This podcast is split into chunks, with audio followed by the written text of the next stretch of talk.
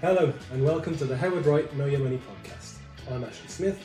And I'm Tom Richards. On the Know Your Money podcast, we talk everything finance from financial planning tips to how what's going on in the world around you affects the money in your wallet and, most importantly, your financial future. If this podcast helps you, please like and subscribe so we can help as many people as possible moving forwards. On this episode, we're going to be talking about interest rates and specifically why have they increased in recent months. This is a hot topic at the moment as we've seen both individual clients and companies both be impacted by increasing interest rates. The Bank of England has officially increased its interest rate from 0.1% in October 2021 to 4% at the time of recording in February 2023. As you can see that the rate back in 2021 of 0.1% was far lower than today's rate. Ashley, can you explain what are the reasons for this? Of course, yes, thank you very much. So you are correct. Um, prior to the recent increases, the Bank of England base rate was incredibly low. Um, any time where the UK economy is struggling, specifically during COVID in recent years, one of the tools used by the Bank of England is to reduce interest rates. And the primary driver of this is to reduce the cost of borrowing for households and for companies. And the theory is um, that if, if the cost to borrow is low, it's more likely that individuals and businesses will borrow and in turn spend that money. If more money is being spent, more goods and services are being consumed, more people will need to be employed to meet the demand, who then will in turn have more money themselves to, to spend on goods and services. If the demand for further products and services increases quicker than those goods or services can be provided, however, um, this leads to increased prices as both individuals and companies will, will pay more so that they can be the ones that, that receive those products or receive those services. This then leads to inflation. Uh, we've previously done a podcast on inflation and how that impacts you, and if you want to go back and listen to that, you can do so.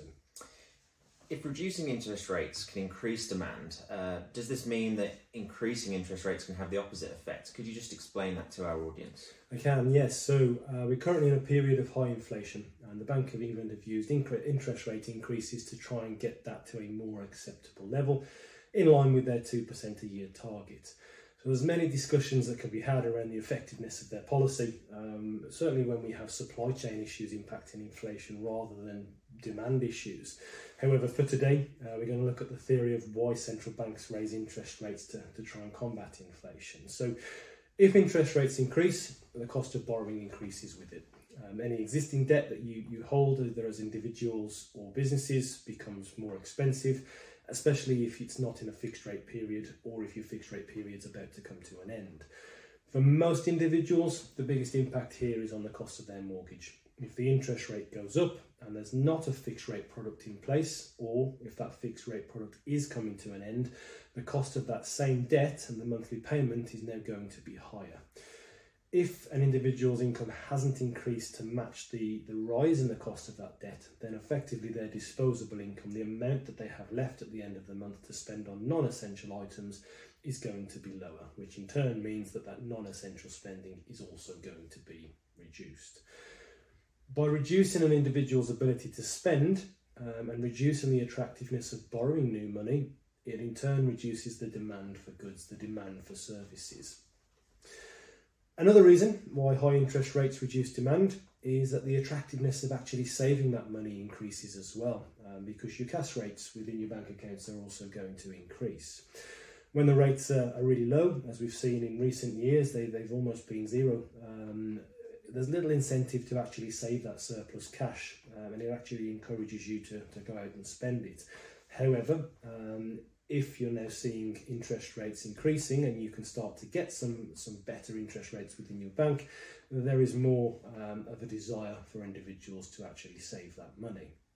Um, if demand for products and services ultimately drop, you would also expect then prices to reduce as well, as there's no longer that surplus of people willing to pay more to get those products or services as there was previously.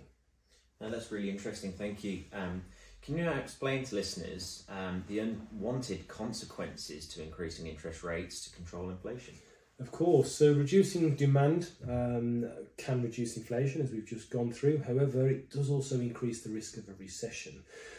If less if less people or businesses, sorry, uh, have the ability to spend money, ultimately then less products, less services are required.